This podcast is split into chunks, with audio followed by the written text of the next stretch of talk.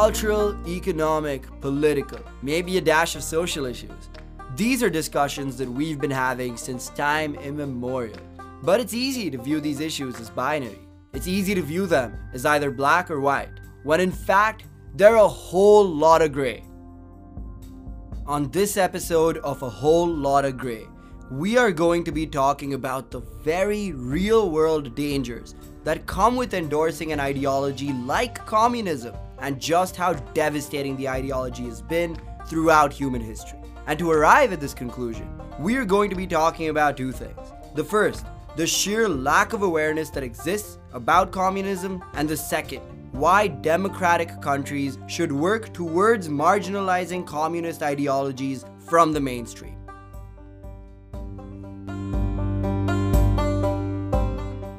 So let's talk about the sheer lack of awareness that currently exists about communism.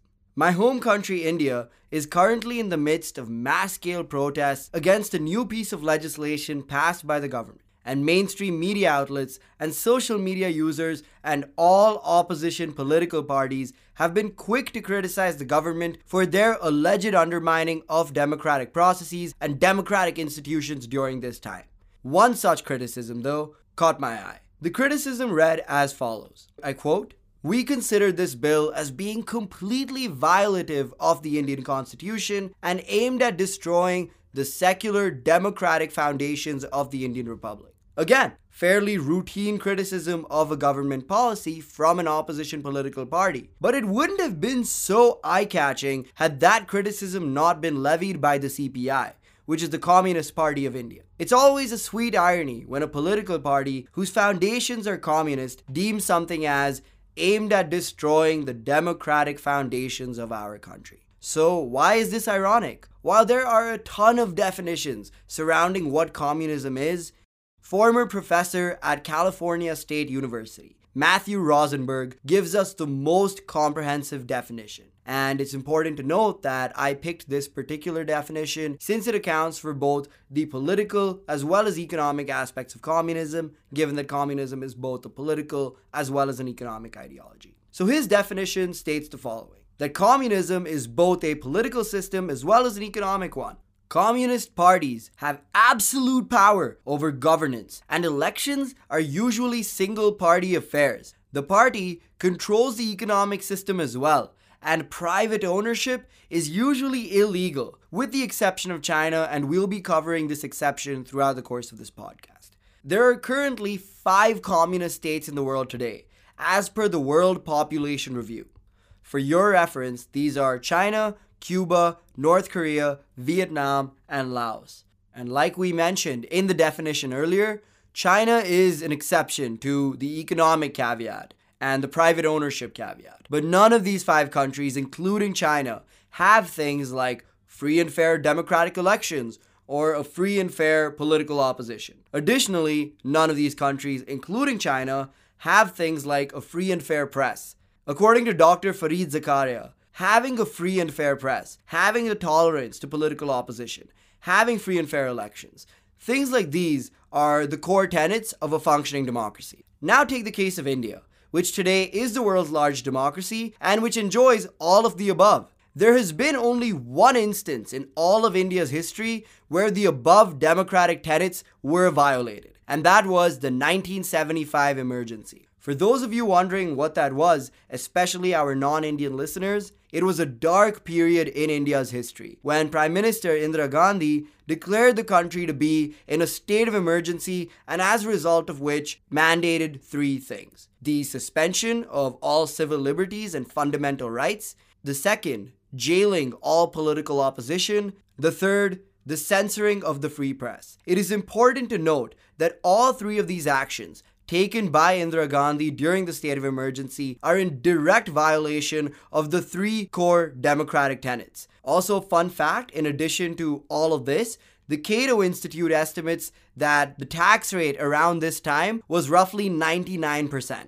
And ironically enough, only one political party stood in firm support of this 1975 emergency where democratic norms were completely violated. And that was the CPI, the Communist Party of India. So you will resonate with me finding the CPI's comments ironic when they criticize something as destroying the democratic foundations of India when they have served as the only staunch supporter for the only time in India's history wherein democratic norms were completely violated and were completely suspended. And the fact that the Communist Party of India is still able to brazenly make such statements without anybody calling out this hypocrisy shows me that there is still a lot more discourse that needs to be had regarding the perils of communism.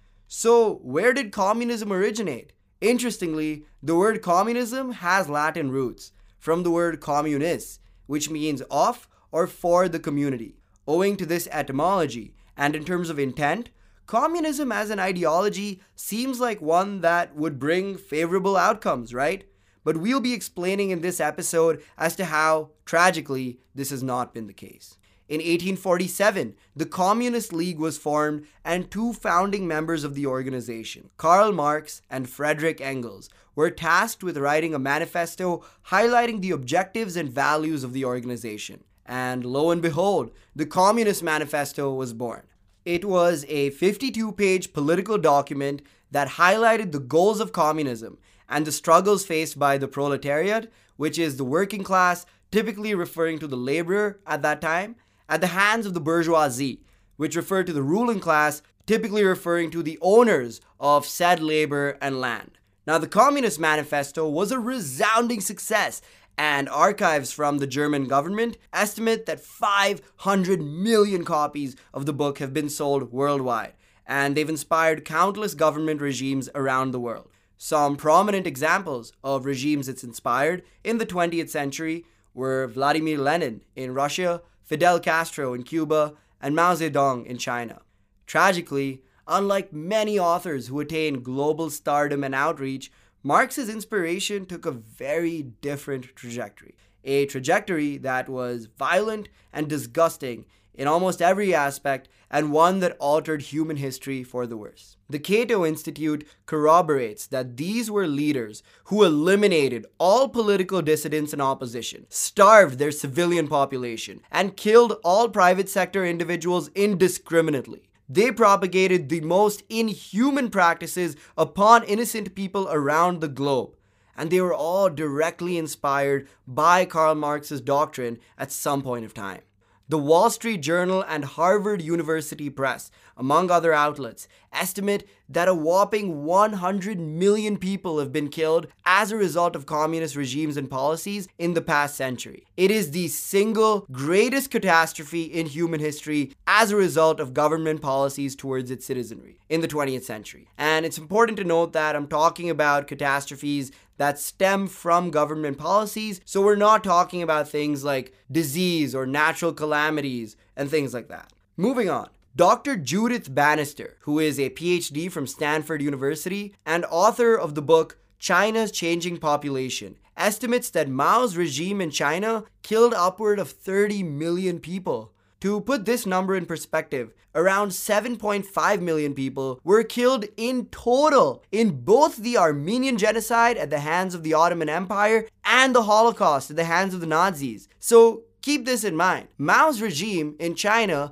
killed four times the number of people that died in both the Holocaust as well as the Armenian genocide. So, although communism has a nice etymology and seemingly good intentions, the sheer disparity between the intent and the outcomes of the ideology are too grave to consider anything else, especially when this ideology has been implemented all around the world, ranging from Latin America to Europe to Asia, and has a collective fatality count of 100 million people. This is important to recognize just how devastating these outcomes have been, regardless of what word communism originally stems from or what the intent of communism originally was. Potential arguments against drawing parallels between things like Nazism and communism or communism and colonialism actually hinge entirely on the fact that the intent wasn't the same as the devastating outcome. But here's the thing Here's what is important to note that even in the case of the Holocaust, for instance, the Nazis didn't explicitly tell all the Jews that they were going to be exterminated all at one go. The Holocaust Museum in Jerusalem states that the Nazis actually charged Jewish people for their train tickets to concentration camps because they didn't tell them that they were being sent to concentration camps. They told them that they were being sent to labor camps in Ukraine to help out with the struggling economy. The same can be said about British colonial rule in the Indian subcontinent. The Brits didn't just show up one day and tell the subcontinent that they were under siege. University of London archives tell us that the British Empire evolved from what was the East India Company, whose initial purpose was to partake in the South and Southeast Asian spice trade. Fidel Castro did not tell Cubans explicitly that he would kill dissidents or imprison political opposition. The Canadian author and journalist Doug Saunders states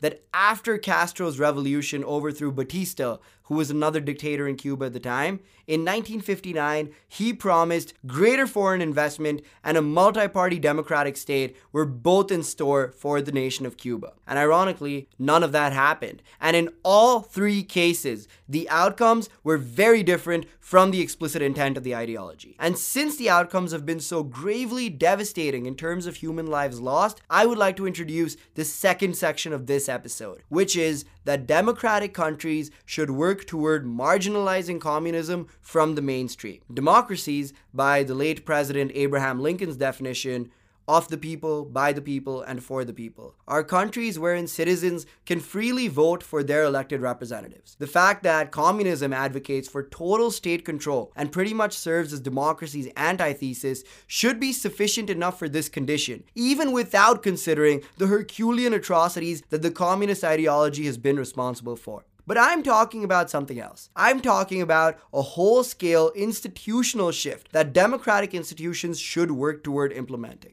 currently at premier institutions around the world in democratic countries, ranging from the Ivy League in America to Oxbridge in the United Kingdom and the University of Delhi here in India, Marxist theory or some version of Marxism or communism is a common subject or course on the school syllabi at all these colleges. If obviously you wish to obtain a degree in a relevant field. I'm sure that on the engineering or math syllabus, this may not be the case. But anyway, I'm talking about the theory itself the actual teachings that inspired all these tyrannical regimes. But these numbers, the 100 million people who died, are either entirely omitted or barely touched upon. You have today, in 2019, student societies dedicated to Marxism and communism at places like the London School of Economics and at Oxford. We've established that communism has killed more people than Nazism, even considering the intent of both ideologies. But can you still imagine if you had a group called the Oxford Nazis walking around on your college campus?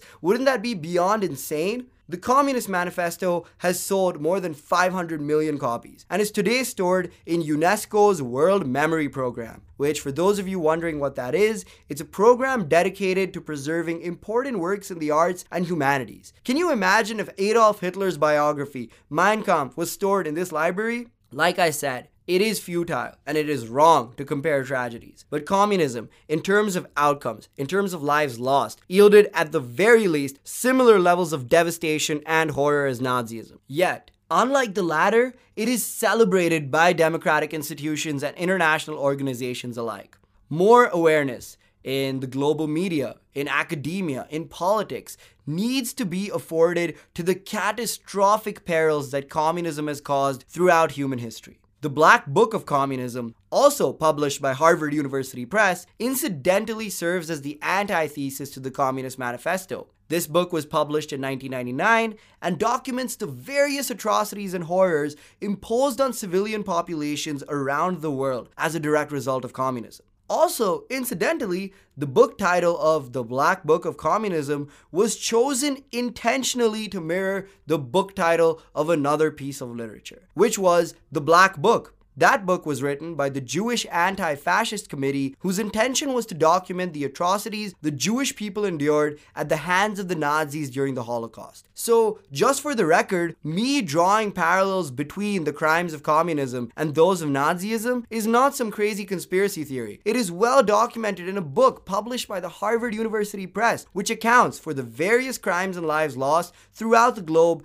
at the hands of communist regimes. It is only once these acknowledgments are made at an institutional level where the academia, media, and politicians of democratic nations are all on board to disseminating knowledge about these dangers of communism, can we seriously work towards marginalizing communism from the mainstream, or at the very least, recognizing the heinous crimes that communist regimes have committed? So, in conclusion, here's what I want to say. Even at Marx's best case, his ideology is irrelevant. The ideas of achieving class mobility and social welfare through communism that are mentioned in the Communist Manifesto hail from an era when national economies literally had only two factors of production land and labor. Back then, the bourgeoisie owned the land, and the proletariat served as the labor working on this land. But the global economy as we know it today is far more capital intensive and has many more nuanced levels of delegation and hierarchy, thanks to processes such as globalization and the rapid technological advancements that have happened in the past few decades. There is no bourgeoisie class or proletariat class that you can use to separate people anymore. There are far more layers in this economy of which the communist ideology or Marxism simply cannot fathom. So none of those concepts would even be relevant today.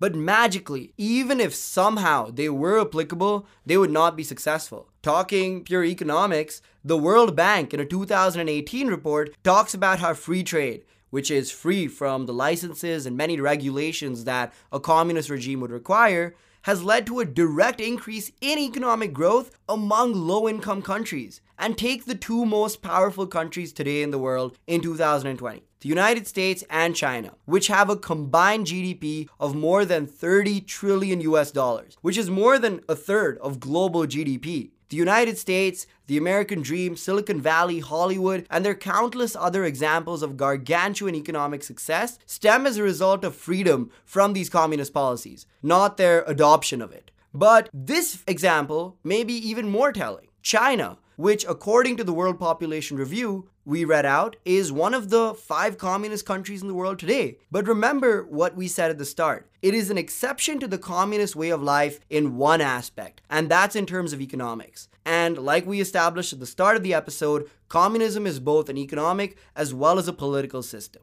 And China made the economic exception to its otherwise communist way of life in 1978. And guess what? It is this exception and China's adoption of free market economic policies via processes like foreign investment and free trade that have accelerated China's meteoric rise to the near top of the economic food chain.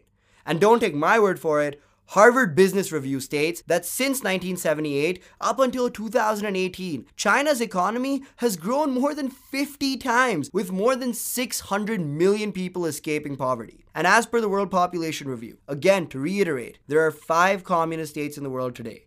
Vietnam, Laos, North Korea, China, and Cuba. And all five of them are politically communist, while China is economically capitalist. But keep in mind, China is still politically communist, which means China is still terrible politically. Freedom House has consistently criticized the Chinese government for their repression of human rights. Websites such as Google and Facebook are completely banned in China, while Uyghur Muslim minorities are being sent to concentration camps as we speak. And the other four countries, Laos, Vietnam, North Korea, and Cuba, are all equally bad politically.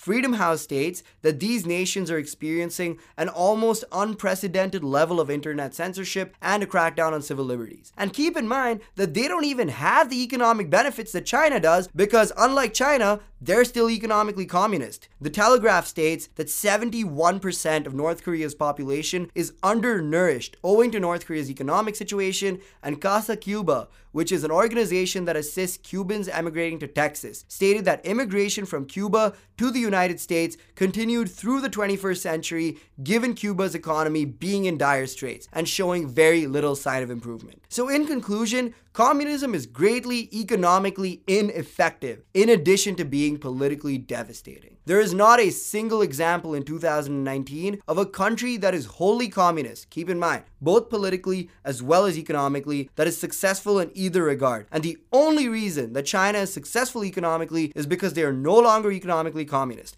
Had China not economically liberalized in 1978, who knows? They may have been in the same boat as North Korea or Cuba, even in terms of their economy.